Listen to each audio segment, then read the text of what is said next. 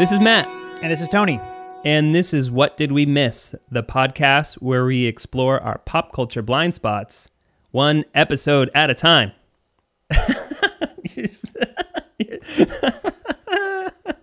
You're such an ass.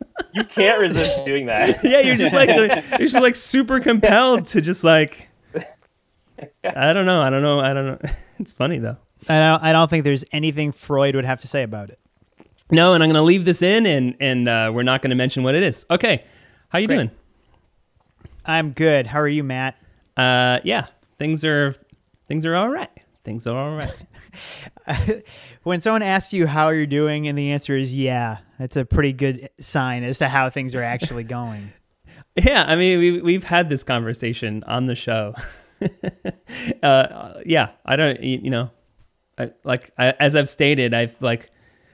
I already, so I looked at my Letterboxd because and I haven't checked my my total for the year yet, and I'm already at like a little over 400 movies watched this year. So I know this is going to be a record breaking year for the number of movies watched, and uh, so the total is like 520 uh, in a year. So and I'm pretty sure I'm gonna I'm gonna surpass that this year because I'm already at 400 and we still got three months to go. So I'm averaging like roughly 10 movies a week. Hey, who says 2020 has been a disaster? Pa- part of the thing is, is like because I'm not sleeping super well is like I start a movie at like nine, I finish that at like eleven, and I start a new movie, and then I keep going until like, and I'm just not sleeping. So that's why I'm probably getting in a few more extra this year. So yeah, I think uh, I've probably watched fewer than 10 new movies yeah, this year. Uh, I think for the most part, it's just been a lot of comfort watching. Um, that's cool though. talked about before. Yeah, I mean, I just until recently we have not. So our son started sleeping about eleven hours a night within the last month. This is late September. Uh, so I didn't really have any like capacity for like really watching new things. Um, so yeah, it's been mostly like yeah, comfort movies and Simpsons reruns. Uh, and for a while, I was like up until you, you know about midnight. I was staying up, and then from there, it was every three hours we were feeding them, sleeping if I could in between. Um, so yeah, just whatever kind of brain candy I could put on to stay awake and stay distracted. like the movie Brain Candy. I wish it's a tough one. That's uh, that's one like Freaked where it's kind of tough to come by. Yeah, it's hard to find. Um, I'm hoping that uh, I think the kids in the hall are doing a new sketch show with Amazon. Mm-hmm. So it'd be nice if maybe you know the the old show and that I never saw the special they did about 10, 15 years ago. Yeah, I Death didn't comes either. to town. So if those and Brain Candy showed up on Prime, that'd be nice. There's a third voice lurking in the background that's popped up a couple of times. So we'll, we'll introduce our guest today. We have uh, lifelong friend and designer of the show's logo, Brian Kaminsky. Yep, yep. How's it going? Uh, good man. I think lifelong is at this point. You and I have known each other longer than we haven't, so I think that's appropriate. Yeah, it counts for sure. So I what what would we say seventh grade, Maybe. seventh or eighth, maybe. Yeah, it probably was. we were obviously aware of each other before we were actually friends. That's true. Our reputations preceded ourselves. Were, were, were, were you like like heated rivals that ended up teaming up to like vanquish a greater foe? No, no. Yeah. No. Bummer. we gained those foes after we'd teamed up. Yeah. If anything, the that greater foe was like, uh, you know, fourteen year old ennui. yeah, pretty much. Which just changes to like each, you know, each new decade. It's the 20 year ennui and the 30 year ennui, right? Yeah, it's true. It's like yeah, different flavors of ennui. Yeah. Mm-hmm. Yeah, it's like a depressing Baskin Robbins. There you go. yeah. Wait, how many more of these do we have? Is there anything total? Oh God. Yeah. Thirty one, because the three and the one make oh, the B, right? part of the logo. Yeah. Yeah, that's right. mm-hmm. Yeah. Anyway. I think you're the designer here. Oh no, I probably just saw one of those like clickbaity You'll never look at these logos the same again. Yeah, right. Like the the FedEx arrow is a big one. The Tostitos guys. What's the Tostitos guys? It's the T, the T's are 2 Uh-huh. people like holding a chip over a bowl of salsa. Seriously? Yeah. I'm looking that there you go. Which is a great segue into today's topic chips. Tostitos. Today we're talking about Cool Ranch Erik Estrada. Doritos. Yeah, Erik Estrada couldn't make it. Oh yeah, I loved that show when I was a kid. Oh I've never- wow, I don't think I've ever noticed that before. Yeah, right. It's like surprisingly involved. It really is. wow, I feel. Tony, kinda have you stupid. seen this? Uh, I have not. Uh, I guess I'll look it up. Is this just going to be like an hour and a half of us looking stuff up. Did you, you see this type, thing? type, type, type. oh wow! And the eye, the the eye over the dot over the eye is a little thing of salsa. Look at that. That's what it was. Yeah. Mm-hmm. Now you know. Now we know. Brian, how the hell are you, man? Uh, I was saying before, this is the first time I've seen you in quite a while. I know it's true. Uh, yeah, outside we've had like a couple of Zoom calls with our friends and all their offspring, but that's about it. yeah, some uh, extended uh, gripe sessions about uh, modern game design and uh, Super Mario through through the ages. Yeah, through uh, yeah, through GChat, definitely got pretty in depth on that one. I haven't picked that up since we talked about it. The 3D All Stars. Yeah, Yeah. but that's more I because I've been busy, and I'm still hopelessly addicted to Animal Crossing to an embarrassing degree. Are are you pumped for the uh, Halloween update where you get to dress up and, and have pumpkins? No, I actually don't care about any of the like event stuff at all. Gotcha. I just like make shit. Uh, so I, I have I've never played it, but Meg plays it. My wife plays it right next to me. Uh, usually when I'm watching movies or reading, uh, and she's obsessed with it too. But she she's also into the design aspect of it, and she's always telling me when she visits other people's islands, she'll she'll pop in and be like, you know what? They're not good at designing islands. Their islands are ugly. Like there's no symmetry. There's no balance. Uh, Oh but God, she's also excited about the event stuff. oh, she is. Yeah. Yeah, I've seen some online, and it's like it's so funny because uh, people make jokes about how like Tom Nook is like the embodiment of capitalism because you're just like trying to get like pay off your loan and buy as much crap as you can. And yeah, you look at these islands people make, and they basically just like pave the entire island. They like cut down every single tree. They like make these malls. It's like wow, yeah, it's actually not that far off. Yeah, Meg's Meg got in trouble before she had a five star rating. It got bumped down a bit to like four, and then when she went to find out why she had the four star rating, I guess Tom Nook was just like, "Hey man, you have too many flowers. It's just too many flowers." and she was like, "What? It's beautiful." She's Yeah, enraged, totally. enraged. Yeah, I ignore the ratings too.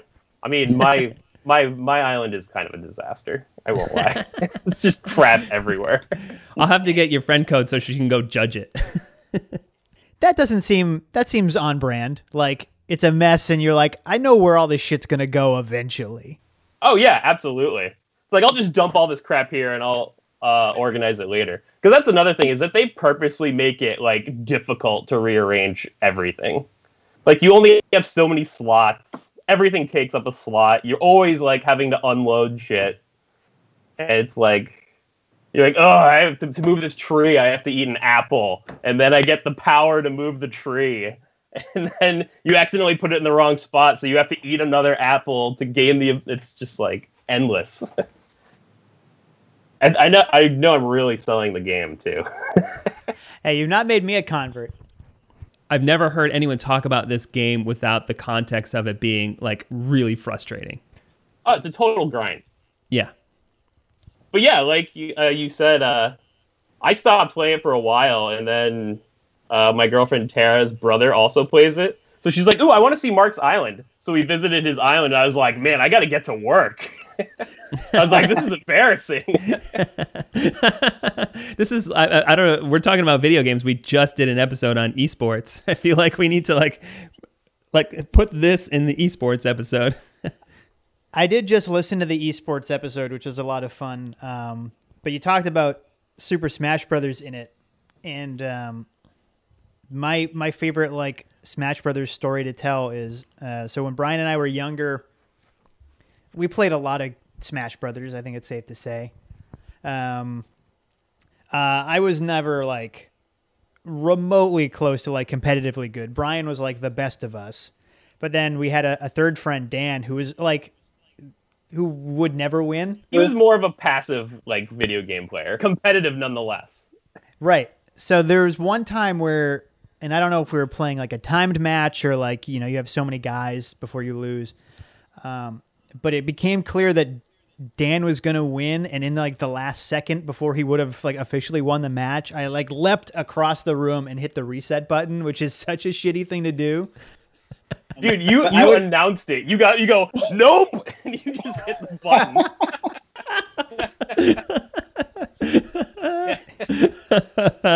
oh, that's amazing. yeah, it just it, it could was not allowed to happen. Couldn't happen.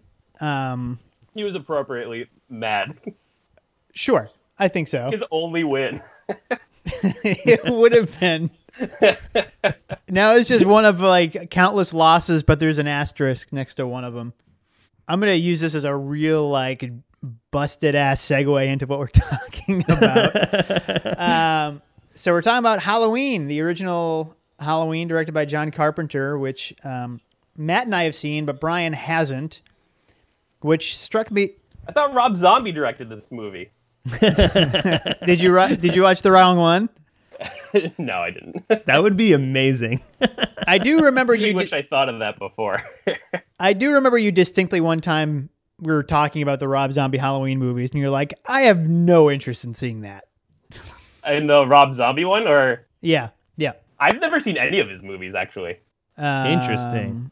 Well, I mentioned this in tandem to Smash Brothers because I feel like you and I sort of like got turned on to movies at around the same time. I feel like we were sort of discovering a lot of independent film and a lot of cult and horror stuff and um like all like our group of friends so like you know a bunch of us would show up with like a stack of movies from the video store or whatever and we would just wa- I'll watch Evil Dead for the first time and kind of have our minds blown and the and then the thing was a big one too so that you you know I, I sort of felt like maybe I fucked up somewhere because I knew that we both have seen and loved the thing but that you didn't see Halloween so is there any reason why you had missed it up to this point Um, yeah, I I would say I don't I wouldn't go as far as to say is that that I've been avoiding it, but I've never been that interested in seeing it. The only interest I had in seeing it was because it is a John Carpenter movie.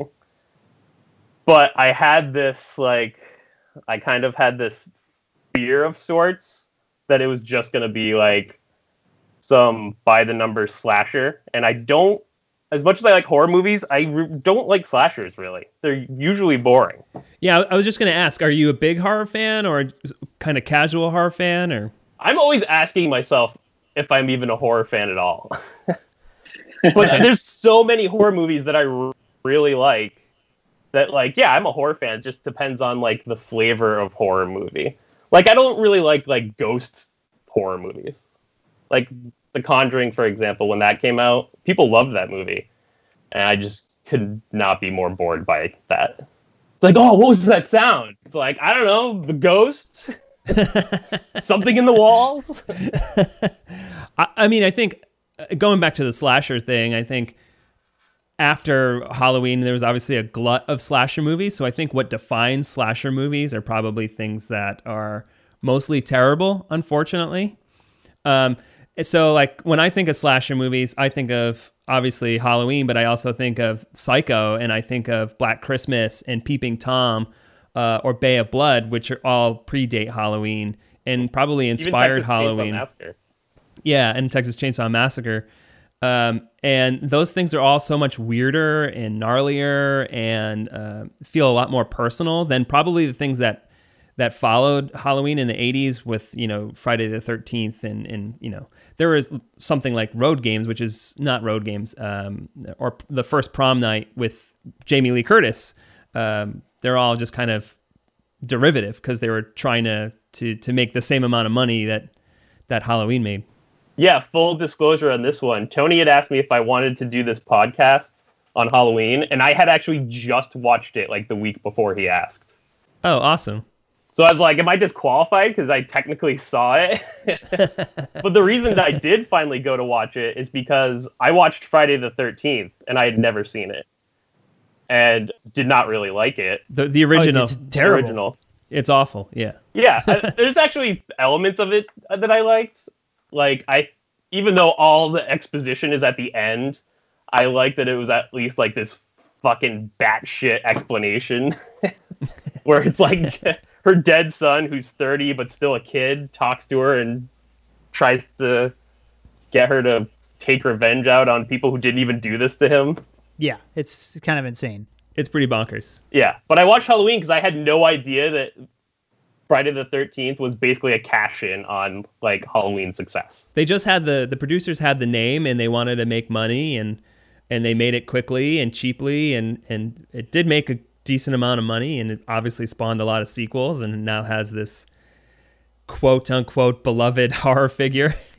um, I so so so Tony, uh, before we get into the movie itself, I wanted to know like you know what's your history with with Halloween in general.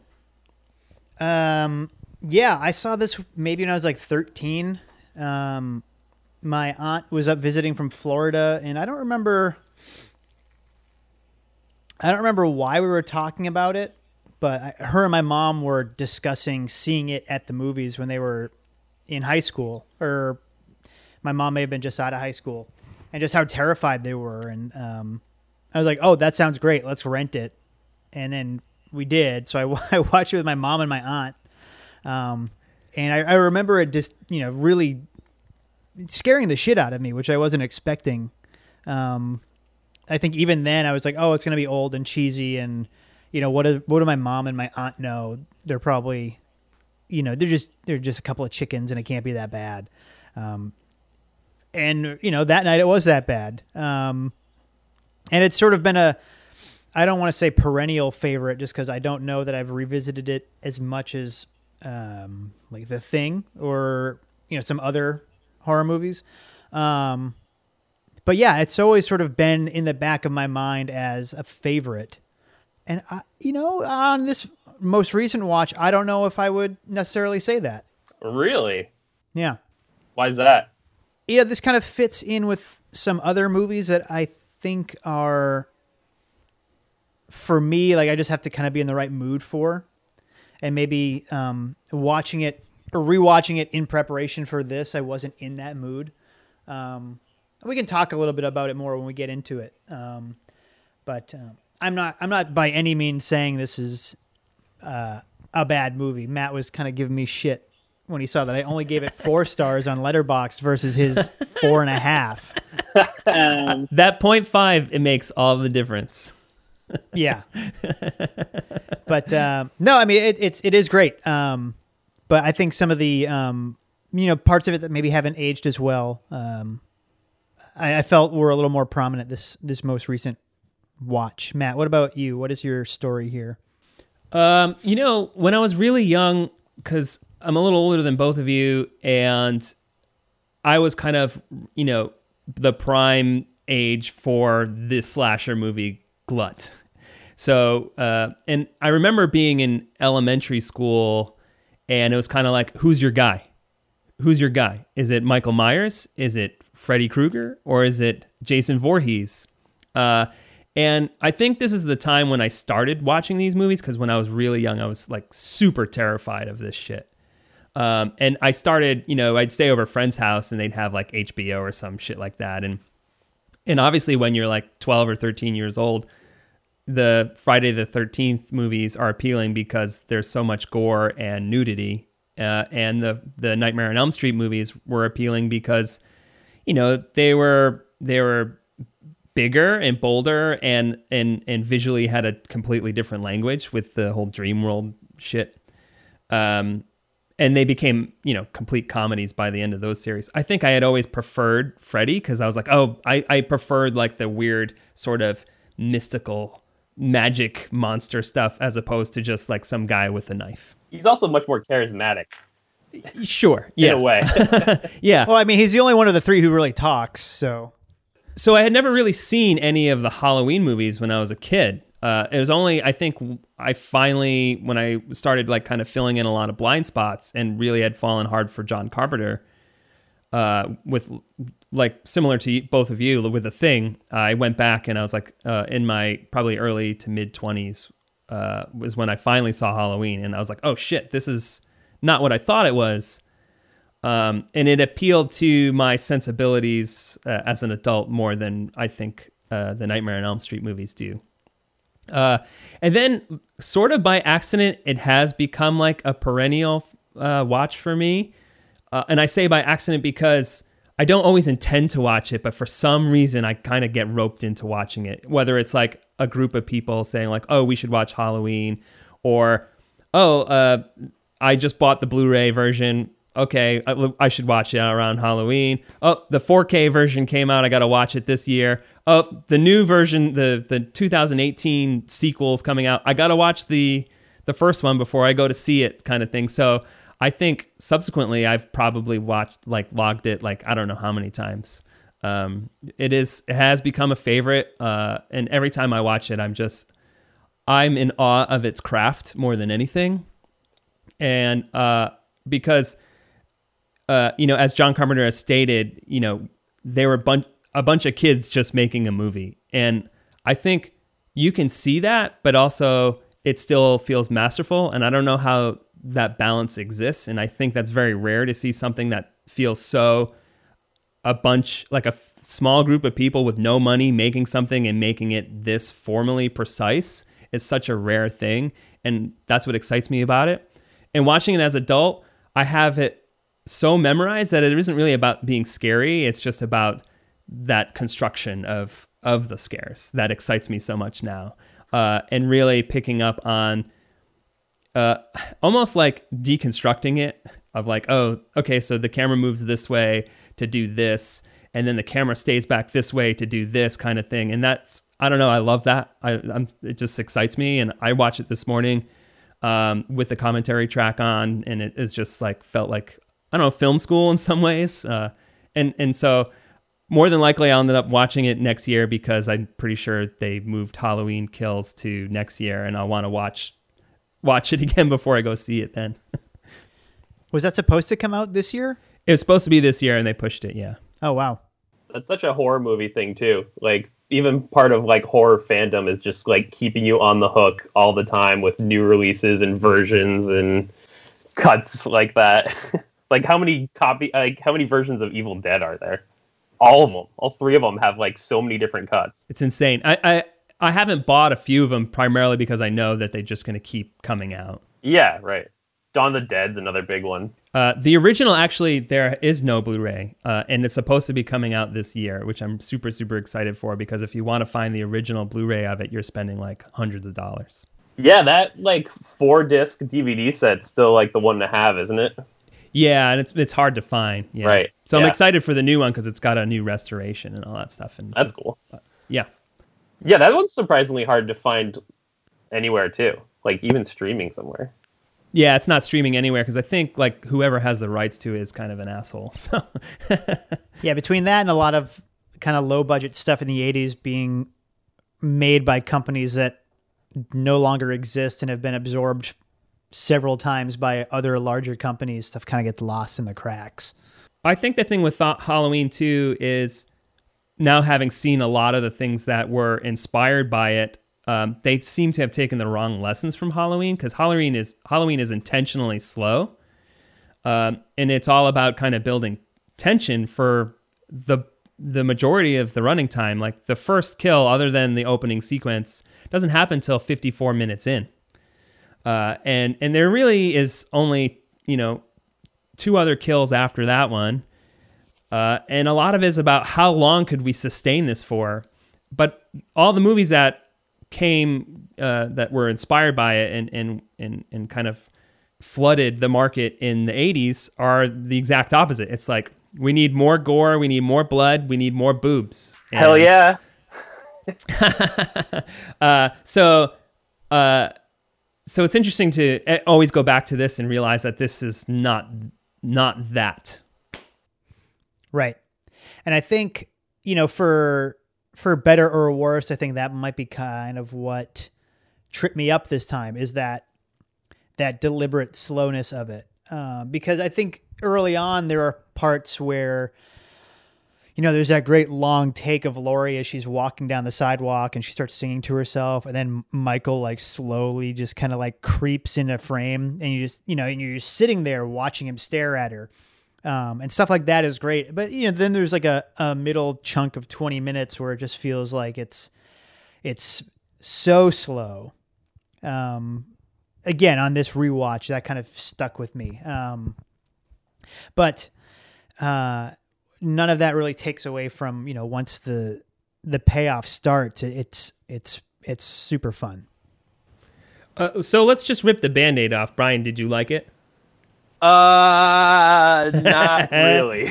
it kind of confirmed those fears that I had been holding on to for a long time. Uh, and you know, I- really want uh, no bias because like I love John Carpenter's movies. Like I'm really into him. So I was, if anything, I was like ready to really enjoy this.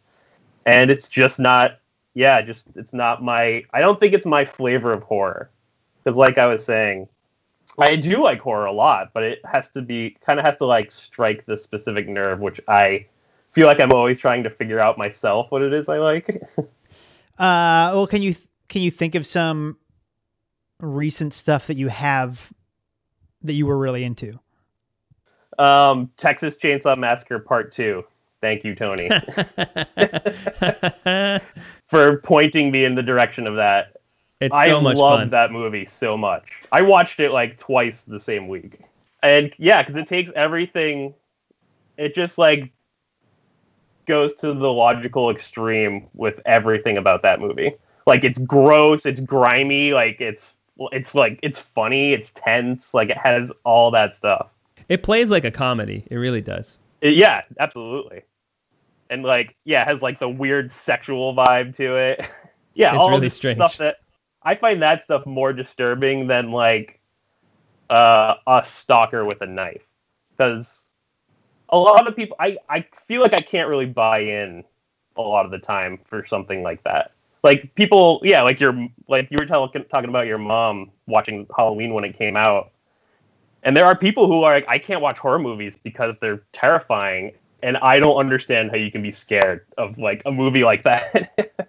just because I, I don't know, like I just know uh, it's like oh, it's a movie, like I I I think oftentimes when the general audience says that they're scared of something, what they're talking about is that roller coaster effect of like, oh, we're going down the hill now, and something's going to pop out, and their heart's going to jump. Like they don't know Yeah, what's probably. behind the corner thing. I don't think it's necessarily they're leaving and they're, they're like, oh my god, I'm going to get possessed by the devil. Although I'm sure some people think think gonna that. say there's gotta be people like that though, right? Sure, but I would say the vast majority, because like I, I feel like you hear this more with modern movies than with older movies. You know, people grow up with certain horror movies and it scares the shit out of them, and they Yeah. define all horror movies based off of the things they saw when they were young and that scared them. and so like you'll feel feel that I hear a lot of people say like, oh well, yeah, this movie wasn't scary, and I and Tony and I have talked about this, and I don't think that's always the point. You know, no, Like, I, think like agree. I agree. I think like if you're basing it, if you're basing your reaction off of a movie about how tough you are, uh, uh, and, and, and you know, and, and like oh well this movie didn't scare me therefore it is a bad movie, then I think you're missing sort of the point of what the movie is. And I'm not saying that's that's what you did. I think we kind of Right. segued into that. You know, to me, what's not necessarily scary, but the, the ideas that I love about Halloween is that there is no explanation. He's just some dude. He's just some guy that's shown up and he's like, I'm going to kill these people. We don't know why. Uh, and at the ending, it, you know, that's what she says, you know, um, it was the boogeyman. And then, um, um, uh, what's his name? Um, Loomis.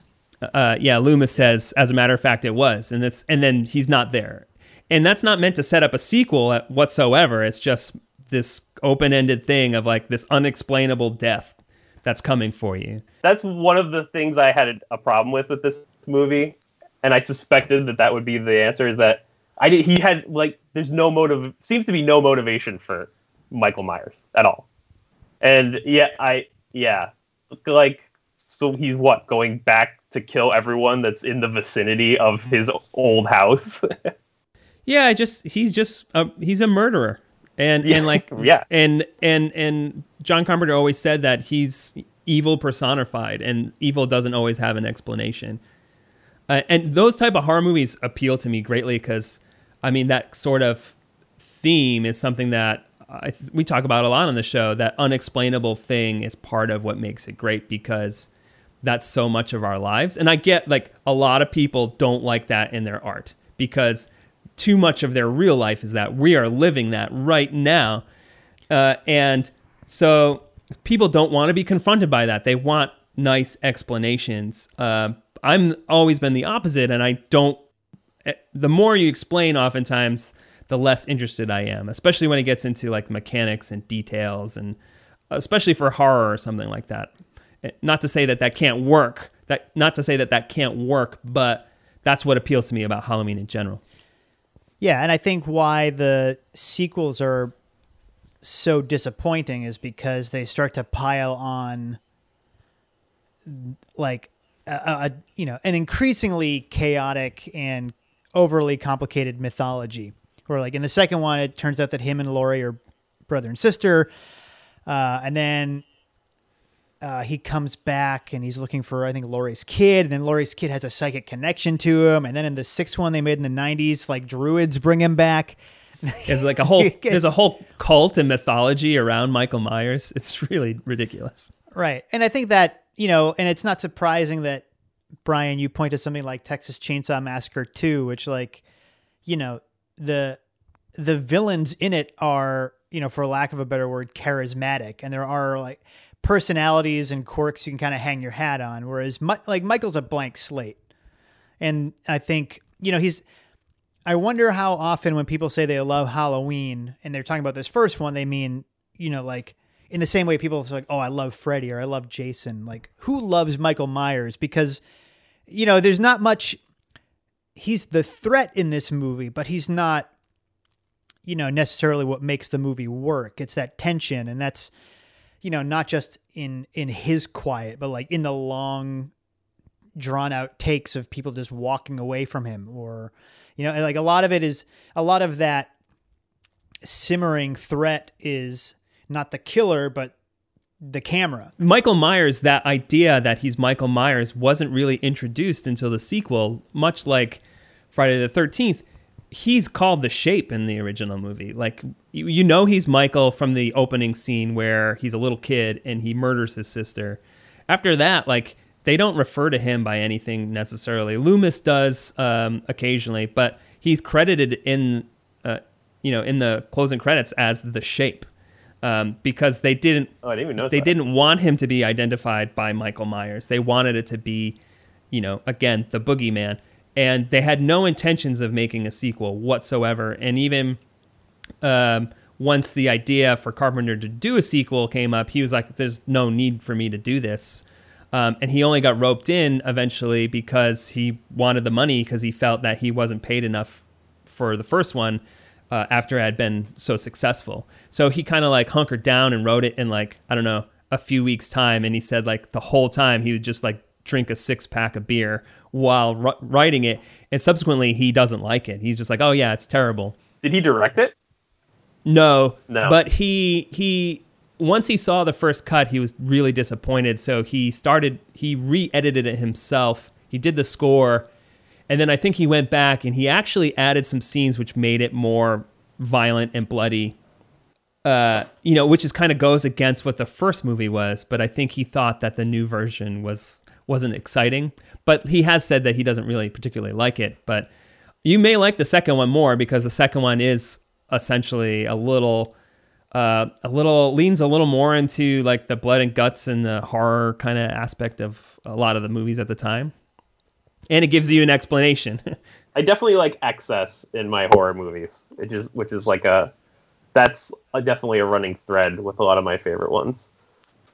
I mean, we saw Evil Dead 2 and Evil Dead 1 when we were in high school, and that just kind of like set the tone. Because it was also around the same time like Shaun of the Dead came out that we are getting into these. And Right. so I have always kind of like the horror comedy has kind of always been the thing that I prefer. Sure.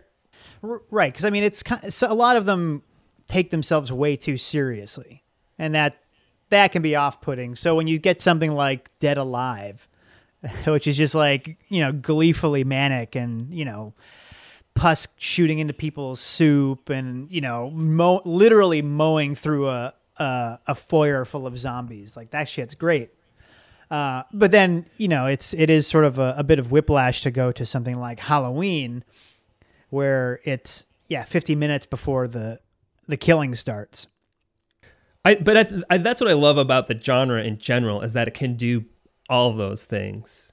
Uh, and like I, I love those movies too. I love Dead Alive and Evil Dead 2 and uh, you know that used to be a, like a nearly weekly viewing for us was Evil Dead 2 and, and Army of Darkness. Uh, and I was obsessed with those and that probably helped segue me into a little more sar- serious horror fare as I was getting older.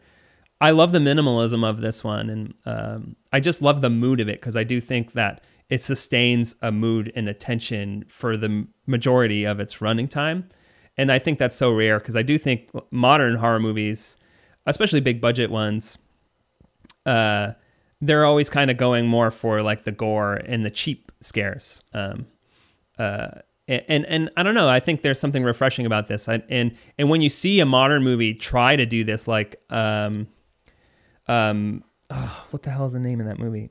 I can't remember even the director's name. The Devil, um, not Where's Prada. Don't say it. Um, the, the, The- really the slow House burn- of the Devil? House of the Devil, yes.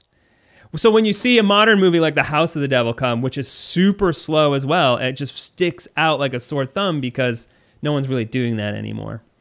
Yeah, that's true. The witch, I, the witch is pretty slow. Yeah. Oh, I love The Witch. I Too. I do love The Witch. That's one of my favorite movies I've seen like in the past decade. Because I really like the ideas behind that one. sure. Like that's a that that's a very different thought, movie. Works on like two different levels where like there's the level where Satan exists and is manipulating you, and there's the other level where even if he doesn't, it's about like your family like turning against you and like losing trust in one another. I, I yeah, that's a good example of like a a not uh, cartoonish grotesque horror movie that I really like. I said that I didn't like Halloween, and really, it's more accurate to say I didn't love it because I did. It is really well done. Like I love the opening scene. The opening scene is so good when he's like stalking his sister, and like I like the characters too. Like aside from Michael Myers, like her friends are are great, and it's like almost a shame they get killed because you know usually those a lot of time those characters are played off as like annoying assholes and they're just like trying to get their friend laid yeah. Yeah, they have a lot more personality than the usual like cannon fodder gets in these types of movies. Um, and I was sort of taken this time around by how dangerous Loomis is. Like Loomis is, by all accounts, kind of crazy. the, oh yeah. the fact that a, the, the the fact that a doctor would believe, oh no, he's evil incarnate, is such a batshit premise, and like, you know, there's you can almost see a, a version of this where like he goes crazy at the end or something. Um, but like, there's a scene where the the three kids are like young kids are like daring one another to go up to the house. And instead of him just being like an authoritative adult and being like hey you guys can't be here. You got to get out of here. It's dangerous. He's like i'm gonna get you he like makes a weird voice from behind the bush. Um, i uh, i don't remember him being this kind of like you know it, almost like he's always got one eye kind of twitching like he's just on his last nerve uh, and i'd kind of forgotten that um, you know i remember the the end when he shows up and you know, blasts Mike Myers out of the window with the gun, which again is a, a weird a weird prescription for a doctor to fill out. well yeah he pulls a gun out like in panic and the cop's like He's like looking at him. He's like, "Oh, I have a permit for it." Yeah, which is which, uh, which is so funny too, because that cop is like, like what the fuck is happening right now? and the permit's like all kind of like crumpled up, like it's just been in his pants and he's washed it a few times. He is good because his the first scene with him where he's driving with the nurse, he like refer he refers to Mike Myers as it, and she's like, "Can't we at least call him him?" And he's basically like, "No." yeah, yeah, fine, whatever. Just well, isn't the idea that he like ever since Michael killed his sister when he was young, uh, Loomis has been studying him, and he's just like, nope, there's no explanation for this. He's just evil, and that's why he's kind of terrified of of of the idea of him escaping. Uh, Donald Pleasence, um, you know, because this is super low budget movie, is like three hundred thousand dollars to make this movie. Really, really small, limited crew, and they knew if they got like this kind of seasoned veteran actor and that could kind of give a little weight. And I think, you know, he really makes a meal out of some expositional, ridiculous kind of B movie dialogue. And I think without him, it probably wouldn't work at all. Um, but I guess, you know, John Carpenter said that Pleasence really didn't know, like he, he didn't understand the script. He didn't, he didn't get it. Um, but he decided to do the movie because his daughter was in a band and she loved the soundtrack to Assault on Precinct 13.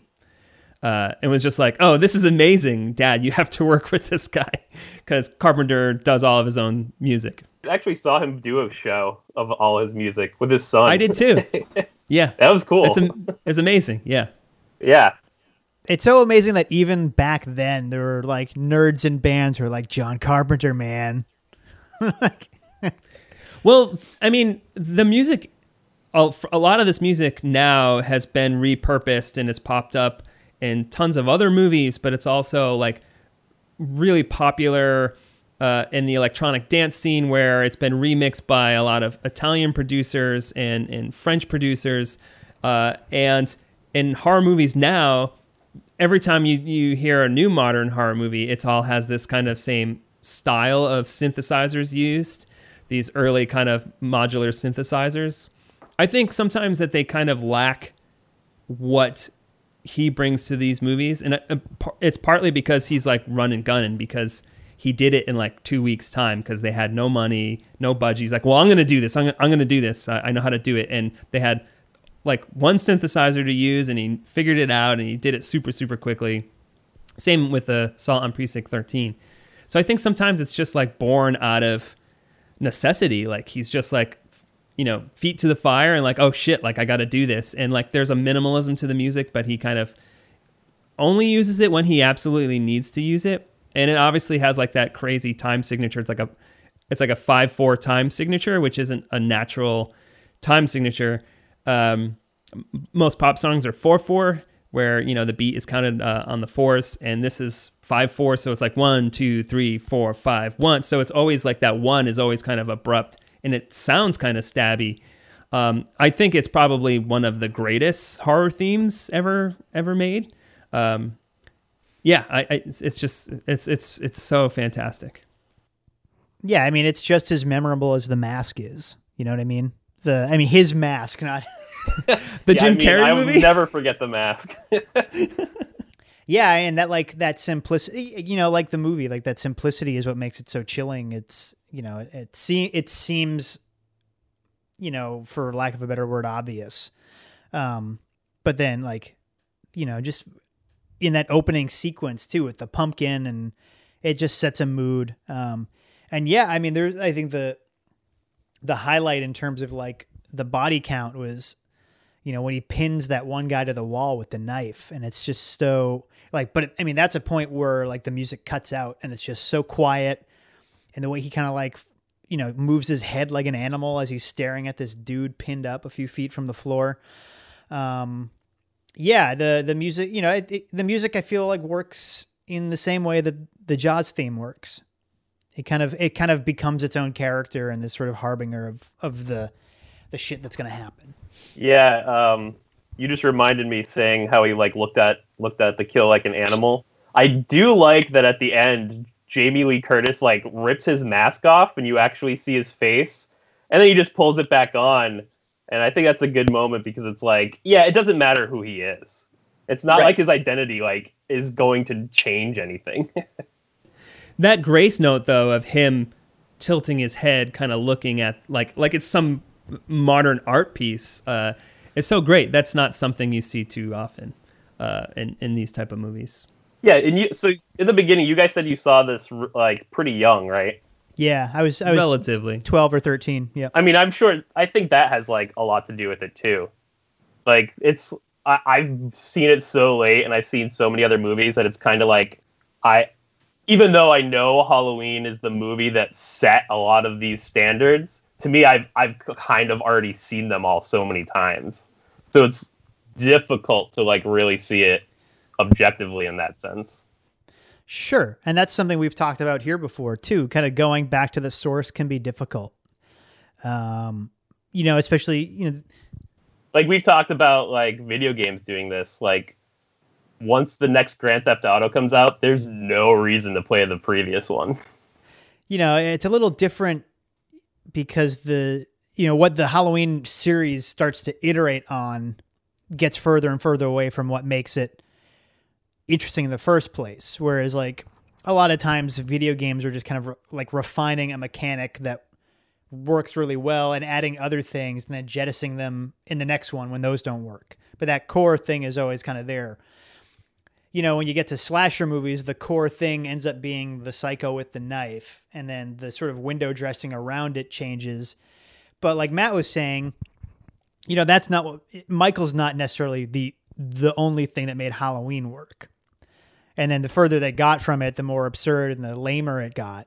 i don't think there's another slasher movie that has that kind of scene where he's stalking them in the middle of the day as they're kind of walking anything that's that patient and thoughtful and it's really about getting to know them but also through the camera movements because there are no close-ups. It's all shot on the panaglide uh, which uh, this i believe was like the second movie to ever use that. Steadicam was relatively new. Steadicam was being uh, first used i think for the stair shots in um, rocky. And so that was a new technology but for them it was just like oh, we can use this and we're going to keep it on this because we can't afford to do much else. But that's great because there's no coverage here and that's by design. It's not like, oh, we're going to get a close up of this character and a reaction of this. It's just following them. But what he does is he uses the ultra, ultra widescreen by placing things on, you know, the extreme sides. But you'll notice that the camera never follows our three main characters. Anytime we see them from behind, the camera stops uh, and it's kind of like gives you a sense of like, oh, that is Michael in those moments. It's only ever moving with them as the camera's in front of them, and then it's training you the whole time to kind of always watch the frame. Like there are so many great moments. There's one where Donald Pleasence as Loomis is in the foreground and he's having a conversation. It's a two shot with the two of them looking at each other, and then Michael just drives by in the background, and there's no attention drawn to it whatsoever, and that's the whole movie or the scene where Laurie is just kind of like up against the corner and you see ever so slightly Michael's face and it's just because they turn a light on and just ever a little bit just to give you a hint of that face. And it's so great. The compositions are so perfect in this movie. And I think that's why John Carpenter is one of my favorite directors because like I love how he uses the camera and how he frames things uh, and that carries throughout his whole career. Even the thing has just just incredible um, formal control and restraint, um, and it, it's all kind of here in his second movie, which is pretty bon- well, technically his third and technically his fourth if you count the one he made for TV, but um, his third real movie. Uh, and I, I, just love all these compositions and the lighting by Dean Cundey, uh, who we talked about before, who was the director of photography for Jurassic Park um, pretty famous director of photography in his own right. Uh, started out with John Carpenter, uh, and there's so much like clarity with like how what is lit and what isn't lit, uh, and and again with the camera movements. Um, we haven't talked a lot about Jamie Lee Curtis yet. I think we've only mentioned her real name and her character's name once, um, which, you know, I think she is, um, you know, beyond all of the sort of formalist behind the camera stuff you're talking about with John Carpenter. I think if if she didn't if he didn't have her, I don't know that this movie works as well as it does because she's you know the other the two friends Laurie has are are great, but they feel very much like kind of cheesy 70s B movie performances. And I think Jamie Lee Curtis grounds the the movie in, in a, a, something a little more substantial than that.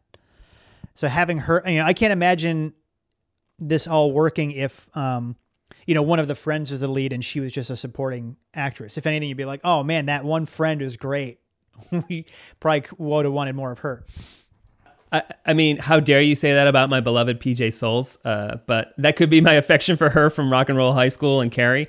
But uh, uh, it's funny on the commentary track. She's like Jamie Lee Curtis. Um, well, I listened to the commentary track with John Carpenter and, and Jamie Lee Curtis, and Jamie Lee Curtis said that during filming, she used to go up to PJ Soles and be like, "Oh, like I, I, you know, my character is boring. You have all the fun stuff to do, you know, with the sex scene and and and just being kind of like a a bit over the top." Um, but yeah, you're right, Tony. I think she's just like out of the gate. Like this is her first major role. I think she had done some stuff for TV. Um, and she's just really kind of grounds this. But I think what's so great about her is she just feels like so like like a normal teenager, you know?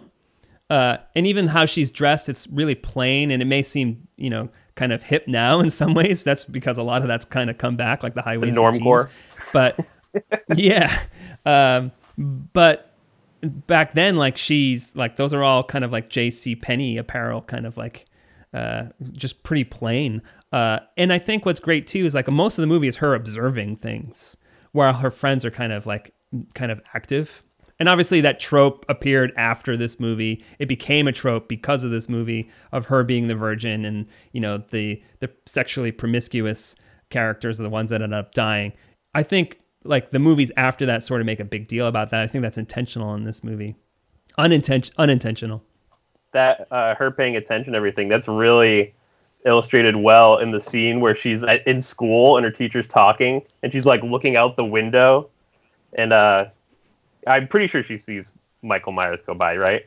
Yeah and yeah, she's like yeah. totally distracted watching him. And then her teacher's like hey laurie what's the answer? And she answers the question. Yeah and, and it's not like an easy answer either. It's like something pretty thoughtful yeah, and you know they don't ever. You know, there's the one scene where she's like, "Oh, I, I kind of like this one boy," and her friend's like, "You just gotta call him. That's all you have to do." And like they don't. You know, it's not like the the trope of like, oh, it's a gorgeous actress, but she's got glasses, or like they're not really telegraphing that she's the nerdy one. She's just like in this group of friends, and there's no, you know, one of them is a cheerleader, but you know they don't really lean on any of those extreme sort of high school hierarchy tropes.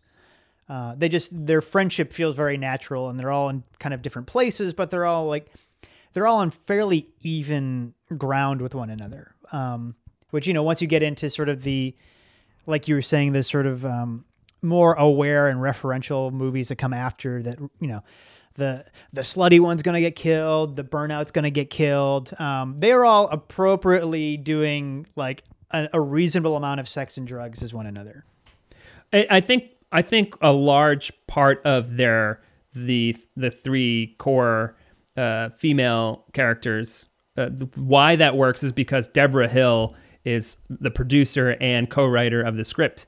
And I believe what would happen was is you know John had an idea of like what he kind of wanted to do, and then he'd hand it. They'd kind of sit together, figure out all the stuff, and then he'd hand it to her, and then she'd kind of write everything up and then he'd make a pass and then he'd be like she would work specifically on the girls and their relationship. And i think that's why it's probably distinctive because 80s movies uh, or 80s slasher movies or horror in general kind of went the exact opposite way um, where they're really just there to be leered at um, uh, at least the female characters are. And I, I didn't find any of the kind of sex or nudity in this to be kind of prurient. It was just kind of you know it felt a little more natural. Uh, th- their sex scene isn't just like, hey, let's look at her and, and kind of like stare at her. It just felt kind of like, oh, this is like a natural sex scene with teenagers. Yeah, well, it wasn't exploitative in that sense at all. And I think that's why all the like yeah, why I did like those characters is because they they throughout the movie they don't do that. They don't treat them that way. Yeah, you don't you you don't ever feel like you're just waiting for them to die. Right, yeah, exactly. Uh, one weird thing I noticed: a lot of doors locking from the outside in this movie. oh, so like when Laurie Laurie leaves the house, um, so there was that scene where like she she go, she calls up her friend, and then her friend gets strangled, which is a, an amazing shot where she has the phone cord wrapped around her and then pulls the the um, Michael Myers is dressed up as her boyfriend as a ghost, and he she pulls off the the sheet as she's kind of going down. But when um, Jamie Lee Curtis goes across the street to kind of investigate, that scene is amazing because it like really shows her going across the street and it takes forever to get there and then to get in the house and then to discover the bodies. But when she does leave the house, the door handle is on the right and then when she closes it on the outside it's on the left. So like it's like reverse like they but you know, like it's one of those things. It's just like, okay, this is where they're filming in two different locations and they're moving quickly, and um, it's just kind of a funny observation that I've never noticed before until Jamie Lee Curtis got really hung up on it in the commentary track. yeah, and then one of those things are like, uh, you know, uh, you know, movie plot holes YouTube video. We'll spend twenty minutes talking about. like the everything wrong with. Oh yeah, exactly have you ever seen the everything wrong with everything wrong with video? Yeah. I haven't watched the whole thing, but it's pretty great because he just does to that guy's videos what he does to movies. yeah, it is, but it's it's pretty thoughtful too. Like where he's just like you're just not you're deliberately not watching a movie correctly. You're watching for things that don't matter because you just want to be snarky and get some clicks. Exactly. Yeah, that's true. He his is an actual critique. I I heard this recently uh, but Thelma Shoemaker, who's uh, uh is it Schumacher? Shoemaker. Do you know how to pronounce but it? But the who she she's edited is it Shoemaker? most of Scorsese's movies, correct? Yeah. She said uh, she didn't say this recently, but this is a story, an older story. It could be slightly apocryphal, but she said continuity is for pussy. That's great. Well, I mean, when I was when I was taking uh, film classes at RISD, um, the one of the first things we were showed in the editing class was that scene from Goodfellas where Paulie's talking to the guy who runs the club and like every time it cuts back to Paulie, like the cigar's in his mouth, it's in his hand, it's burned longer. Now it's you know it, it's just been lit, and like that's not what's important. If you're getting hung up on the cigar, like you're you're not actually paying attention to the movie. That's what that's what yeah, she said. It, yeah, her point is that it doesn't matter at all. Like you're, it's already a suspension of disbelief when you're watching these, and also if you're focused on telling a good story, not making sure everything is like scientifically accurate. it's it's been something that's really popular the past decade or so uh, because of like the CinemaSins and all that crap that's online of really focusing on like the least important aspects of of movies and and and making those claims that like these movies don't work because of really stupid dumb shit. Yeah, I think the people who are of that mindset, they must not have jobs because like if you're going to get anything done, you just need to like move forward. yeah, this was filmed in 21 days. Like that's crazy. That's so so fast. Yeah. Um and again, like I think it's like uh, a lot of their choices were done because of necessity because they had no money and they were moving really really quickly and um, I think it's all for the for the better for it. There's even like this great scene where um, uh, Laura, uh, Annie goes over to uh, Laurie's house where she's babysitting, and it's just a oneer, and it's just them having a conversation. But the way it kind of chooses to like so, Laurie um, is in the background and Annie's in the foreground, but you can see both of them, and it racks focus to Laurie as she moves up, and then they're both in the same focal plane, and then Annie moves into the other room, and then if the camera follows Laurie, and then they're both in a two shot again, and then Annie leaves the house, and then Laurie goes back into the kitchen, and then it focuses on the little kids watching the TV. So you're getting all the story all in this like one take, and with limited camera movement, uh, and it creates all this sort of tension because of how wide everything is, and then it shows your focus on the kids. So um, it, it's it's nowadays it'd be like, oh no, we need to get a close up of the kids, and we need to get a close up of Annie, we need to get a close up of of Laurie. Um, so Or if you're making Friday the 13th, you're like, none of that shit matters. That's what I was thinking of actually. yeah, Why would you waste your time with all that skill when you can just, you know, uh, have her take her shirt off and then have this one stab her? that stuff is so much more obvious like watching them back to back too because i watched them like days apart both for the first time wow. and as soon as halloween starts it's like oh my god this is like clearly done by someone who actually knows what he's doing Well, it's telling that Ooh, it's a real movie. yeah exactly yeah exactly it's telling that he has a shot of the kids watching the thing, uh, the original Yes. version of the thing, because you know that was. I I mean, it's kind of complicated, but that one uh, is ostensibly directed by Howard Hawks. It's a credit. It's credited to someone else, but everyone says Howard Hawks is secretly directed it. And obviously, Carpenter went on to to direct his remake of the thing, but. Um, like he uh, was obsessed with Howard Hawks, who's also very similar. Like, oh, you you move the camera with purpose, you frame with purpose, and uh, but it wasn't flashy or showy. Uh, and Hawks was always his guy, and even his first movie, uh, Assault on Precinct 13, was his sort of like way of doing a western, like Rio Bravo. Um, he always wanted to be a western director, but you know he ended up doing horror movies because they were cheap, and he, you know, people wanted him to continue making horror movies. Uh, it was originally supposed to be called the Babysitter Murders. that's terrible Yeah, it really is. i can't imagine why they changed it Yeah, was the reason just because it was bad or was there yeah. I think it was a working. I think it was a working title, and I think the idea originally was just like, let's make a horror movie based around babysitters. I I think that was like Yeah. the genesis of it. You know. I know we've talked a lot about how like realistic these characters come off as, some acting aside. And yeah, yeah, they're all like babysitting different people and like calling each other and like bouncing around from like house to house. It's like, all right, you take the kids over here.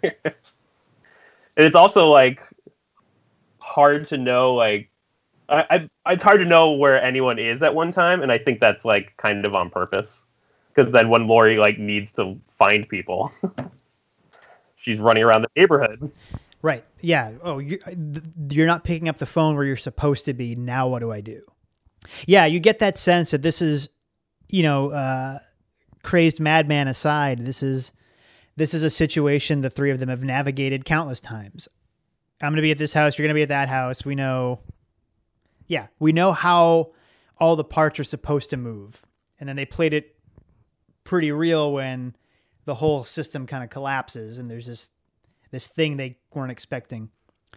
Um, yeah, I you know, talking about it makes me feel bad for not enjoying it as much as I have in the past. You know, the thing is though, is like in a weird way, like the way I've been talking is sort of like not like a visceral horror thing. I've been talking about it a little more uh, acad- academically, maybe. Uh, From a technical standpoint, I do think sometimes that when you revisit certain movies, like there, this is going to happen, and you may watch it next time, like fuck, I love this, you know. Um, and I do think that this movie has enough legs. Obviously, it has. I mean, we're we're what next year is going to be what the ninth Halloween movie? No, it's more than that if you include the the remakes. Um, like so, it has staying power. So like, I think it's going to kind of be one of those things that kind of ebbs and flows your reaction to it. You know, sometimes you revisit something and like it, oh, you know, maybe this isn't as great as I thought it was, and sometimes you're gonna watch it and think it's the greatest thing ever. Yeah. Well, like I said, like Loomis stuck out to me in a way that he hadn't before. Um, In a good or think bad way? Certainly. Oh no, in a good way. I um, I just hadn't really like considered his character the way I did this time, and um, He gets progressively crazier as the movies go on, too. Like fanatical, insane. Like he's the guy that shows up and goes, "Michael Myers," ah! and everyone's freaking out, and everyone's like, "What are you? What's going on with this guy?" uh, I don't know. Yeah, how many is he in? I think he's in the fifth one. I'll triple check. Okay. Yeah, I can't really quite put my finger on what it was besides it being one of those, you know, what I think of as mood movies where, you know, Taxi Driver and Alien are two that, like, if I'm not in the right mood for it, even if I put them on by choice, I'm like, oh man, I like, I just don't want to be watching this right now. Really? but then other times I put them on and I'm like, this is, you know, I'm having my mind blown all over again. And I kind of like that Halloween falls into that because I think, you know, as much as I have movies that I love going back to, there are certainly some that I love that, um, while they're entertaining every time and I get to appreciate them for the same reasons every time, I think, I think having more of an ebb and flow or being able to discover something new is is always going to be more rewarding. So I am excited to watch this again maybe next October, maybe three Octobers from now, and and you know maybe have a, a much different takeaway from it than I did this time, which is different from the last time and probably different from the other five or six times I've seen it. You should watch it with the commentary track um, to just kind of laugh at how many times Jamie Lee Curtis goes, "This is really scary. This is effing scary." John and John just kind of laughing at her, being like, eh, eh, eh, not really, maybe. It's pretty charming. yeah, she's great, and all this, all like the press she did leading up to the new one, it was just, yeah, her her appreciation for the character and her sort of fondness for the fans is is pretty great. After this, she really had trouble getting work. Uh, I get she did like a, an episode of Love Boat with her mom, uh, and and her mom is obviously um, Janet Leigh, who's from Psycho. Um, her dad's Tony Curtis, two super super famous uh, movie stars. Uh, but she had trouble getting work. She did an episode with her mom. Uh, and then uh, John Carpenter's was like, "Oh, I want to work with her again," and and he wrote her into The Fog. Uh, she had done like Prom Night and Terror Train, I think, is the other one. So she kind of got roped into a little bit of horror, and she wanted to get out of that. After The Fog, um, I think it was shortly after that she did Trading Places, and that's when like her career started to take a change, and sh- because you know she was shown that she could she could do comedy, and um, yeah, so she's she's had a pretty pretty great career, and e- even recently she was in uh, Kni- she's in Knives Out, and she's pretty terrific in that. But she's amazing in the in the Yeah, new awesome. Halloween. I think she's like it's an incredible performance in the 2018 Halloween. Yeah, Yeah, I was gonna ask s- uh, how the subsequent Halloween movies are. Like, are there any standout sequels or spin-offs or I, remakes? so uh, I like the second one, although I again it's just like kind of it's not a great movie, but I think it's a kind of fun kind of Like cheap thrills. Yeah. yeah. Um, and then the third one uh, is is kind of a standalone, which is I guess the intention. Like Carpenter's like, if we're going to continue making these, we can do one a year, and it'll be a different story. It'll just be set at Halloween, and it didn't do so well. So then uh, they brought back uh, Michael Myers for the fourth one. He's not, not even in the third one. No, the third one's about um, Halloween masks that are gonna like turn people into zombies or something. Not zombies, but like Yeah, like really- mind control kind of stuff. Right? Yeah, it's kind of fun. Yeah, it's it's kind of fun. It's goofy. He produced it. He did the soundtrack for it. Oh, nice. Is that Uh, I wish I, is that I season of the witch? I do think Yeah. yeah Okay, Mm-hmm. I have heard of that one. I do think that like an alternate reality where we get a new Halloween movie every few years and it's just something different and you know I think that would be amazing. Uh, it's unfortunate that didn't happen. Uh, four and five uh, are are mostly terrible. Yeah, four has that one great idea where there's a scene where a bunch of like the dads in the neighborhood think they've got Michael Myers and they just they kill the wrong guy. So like you know, I think that they like they kind of put their toe in the water of like a bigger idea that was probably better than the movie deserved, but like they don't do much with it. That's unfortunate. And one of them ends where they set up a what it sets up a sequel in an sequel in an interesting way, but then they don't really uh, carry it through in the next one. Um, as if like the evil of Michael Michael Myers like is transferred to like this other little kid. Um, the the H two O twenty has its defenders. That was the twentieth anniversary. They came out with one where Jamie Lee Curtis came back. Uh, I th- think it's terrible. Uh, and then she did another one right after that, which is also terrible.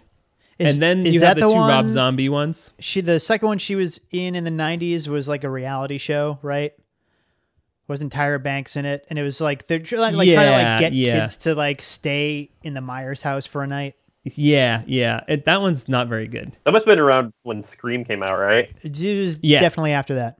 It definitely Yeah. does the scream thing. That's what it kind of sounds like. The Rob Zombie one, uh, I don't like the first one because it, what it really does is says like, well, what is the psychology of Michael Myers? So it really kind of gives him a backstory. It spends more time with him in the institution, and then the whole back half is mostly like sort of not beat for beat, but it's similar to the original, like an actual like, oh, this is a remake. Uh, his second one, the director's cut, is a personal favorite of mine, but I can't really you have to be on its wavelength. And if you've never seen a rob zombie movie i think you'd just be like i don't what is he talking about?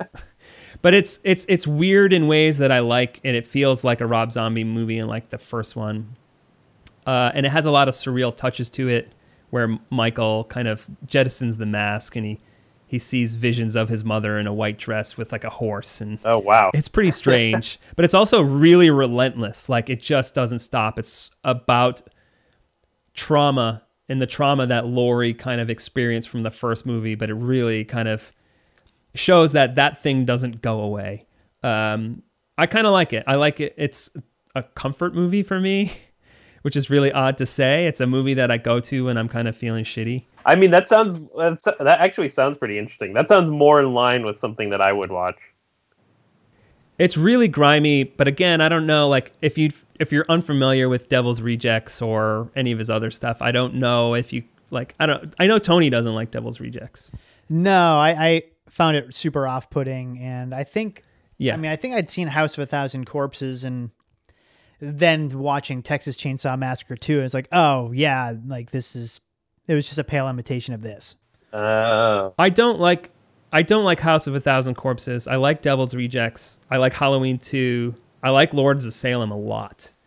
Uh, and I think that's about it for his movies. Um, and then the recent one, which is sort of like a sequel to the original, I think is pretty fun, uh, especially because it has some great direction from David Gordon Green.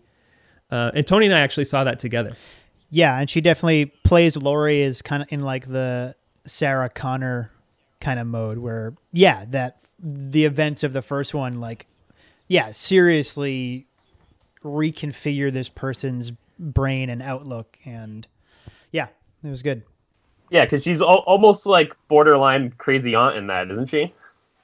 At least in the pers- from the perspective of like the kids, Yeah, oh yeah, yeah. Crazy Grandma. Yep. crazy grandma. Uh, and then so there's two more scheduled to come out soon. I did see that. Are they direct sequels? They must be. Yeah, same cast. Wow. I don't know. Like again, I was like, oh, I don't think these are necessary. I was surprised with the last one, um, but same same crew. Everyone's back. Even David Gordon Green is back to direct. So you know, you never know. There's promise. I think we're kind of tiptoeing around it, so let's um Matt, do you have recommendations for Brian now on where to go next? Yeah, I do. Uh, okay, bear with me for this. it's October. You want to watch a lot of horror movies. You want to continue your your your education on 70s horror films. Yes. Criterion Channel has dropped 29 horror movies, a lot of seminal horror horror, horror movies. And I know what you're saying. You're saying, I don't have a subscription to the Criterion Channel. You can get two weeks for free, watch as many horror movies as you can. You've got Daughters of Darkness, Let's Scare Jessica to Death, uh, Season of the Witch, which is early George Romero, another another George Romero crazies. Don't Look Now by Nicolas Roeg. Ganja and Hess, which we just did an episode on, fantastic movie. Sisters, early Brian De Palma. Um, the Wicker Man, the original one, super great. Theater of Blood, which is Theater of Blood, which is uh, um, Vincent Price movie, really fun. Um, Black Christmas, which we didn't mention, which is feels like a precursor in a lot of ways to Halloween, but also his follow up, Bob Clark's follow up to Black Christmas, which is Death Dream, which is fantastic. It's Alive by Larry Cohen. uh, which is uh, I've talked about on the show before, which is sort of like a metaphor for for parents, uh, parenting. Texas Chainsaw Massacre, Shivers, which is uh, David Cronenberg, his first movie. Um, Hills Have Eyes, Wes Craven, uh, the original invasion, not the original, but the 78 version of Invasion of the Body Snatchers. The Brood by Cronenberg, which is fantastic. Driller Killer by Abel Ferrara, and a bunch more. So, like, you cannot go wrong. Do a two week free subscription, watch any of these movies, 70s horror films, all super great. That's awesome. I'm kind, I'm hoping Shudder really takes off. Yeah, Shudder's terrific. Um, I, I, I sign up for Shudder usually at the beginning of every September, and I kind of have it till the end of November, and I watch as many horror movies as I can. Yeah, I hope they get like a, a decent library going. I mean, there's some good stuff on there now. I just want it to expand. Yeah. They actually right now they have Halloween four and five. Oh, they do. and, and, one. That's actually yeah. where I watched Halloween. Terrific. What about you, Tony? Uh, you mentioned Black Christmas already, which is going to be mine. Um, and I feel like I, I, I, Brian, I think you were one of the first people I talked to after I watched it uh, last year for the first time. Um, yeah, I think I think it'd be up your alley. I think it um, it is a little more, you know, it's not as gonzo as something like a Texas Chainsaw Massacre two, but it um, it definitely has a little more fun with itself um, than Halloween does, and I think um, it does tension really well. And um, I think if you're most familiar with Bob Clark from A Christmas Story, this is an interesting sort of parallel to watch uh, to watch him slice and dice his way through the same holiday. Um, yeah. So, uh, what about you, Brian? Do you have any anything in mind? Um, either something you've seen and loved that you would recommend from here, or anything you're interested in following up with after Halloween? Yeah, as as far as uh, like in direct response to Halloween, I as for John Carpenter movies, I actually really like Christine, and I think it's underrated. yeah, I agree. Like it's fantastic. It's, it's, almost that same. It's it's almost like the slasher movie, but it's like, but what if it was a car? And you're like, that's never gonna work. But because it's John Carpenter, he makes it work. it's like such a it's like a high wire act to take this crazy premise and just you know it's actually like tense and moves along really well. Yeah, and it, and it it kind of like really nailed the whole kind of toxic masculinity. Yes. Uh, a fan culture pretty early on. Right. Um, because he's yeah. really just this needy nerd who just ends up becoming this toxic piece of shit. Yeah. Um, because he's being enabled by this admittedly evil car, but you know. right. That he's that he's obsessed with. He doesn't need that much goading. yeah, no. and that's another where the kids in it they feel more real too, instead of like the tropes, and that takes a long way. It looks incredible. Yeah, it it's oh gorgeous movie. Yeah. Uh, my other recommendation is a new new movie, which I was surprised that I really liked, was uh, The Invisible Man with Elisabeth Moss. Oh, I haven't seen it yet. Uh, it's on HBO now, Tony. Is it? Okay. Yeah, I really enjoyed that one because, uh, yeah, it's just like it's just this. It's more about this horrible relationship that this woman is trapped in, and she's just being gaslit the entire time. Like you have those ca- these characters in horror movies where they're like, "Oh my god, you have to believe me," but like, th- and you know, there's always often that turning point where they're like, where they do believe the main character, and just it, like without ruining too much of it, they really like play her- that up really well. I think. Yeah, and I think in the past, most Invisible Man movies are they make the Invisible Man the main character, and this actually makes the victim the main character. Yeah. So that's really just by Oh, cool. flipping that automatically um, plays into the whole gaslighting thing. Yeah, I, it has some pretty cool, pretty cool set pieces. It does. Yeah, and that one definitely won me over. Because at first, it's not that I disliked it; I did like it, but you know, early on in movies, it's like, where's this going? What's gonna happen? But then I found like halfway through, I was like riveted. I just wanted it Nice. because that, yeah, Yeah. like you said, there's good set pieces because it's like that thing where you, they they keep backing a character into a corner, and you're like, what, what? Now what is she gonna do? And they like keep pushing it and pushing it. and he uses that camera setup that he used in Upgrade, where they um, lock the camera's movements to the uh, a phone that someone's wearing on their their the actor is wearing. So when the actor moves, the camera moves with the person. Oh It's yeah, pretty yeah. crazy. I was wondering how they did that actually. Yeah, it's so cool. That's cool. Yeah, upgrade surprisingly fun. I was not expecting to enjoy that as much as I did. Invisible Man is a little more uh, dour. It doesn't have like the humor of Upgrade, um, and it also has the clunky ep- exposition of Upgrade as well. Yeah. um, but uh, uh, but they're fun. They're both they're both really solid kind of genre movies. Cool. Awesome. Yeah. Well, Brian, thank you so much for coming on to talk about Halloween. Yeah, absolutely. Thanks for ha- having me. Yes. Anytime. Hopefully, uh, you guys can do this IRL soon. Yeah. Yeah, there's hopefully It a would be lot of things we can do IRL soon, but I'm not holding my breath. Yeah, no, I yeah, probably smart. but we'll definitely have you down again once we're back up and running. If not before then. Thanks, guys. Awesome. All right. See you later. Later. Bye. Thanks for listening to another episode of What Did We Miss? You can follow us on Twitter and Instagram and Facebook at What Did We Miss? And you can send us an email at whatdidwemisspod at gmail.com. And thanks as always to the What Cheer Writers Club in downtown Providence, Rhode Island. You can learn more about them at whatcheerclub.org and you can follow them on Twitter and Instagram at whatcheerclub. Club.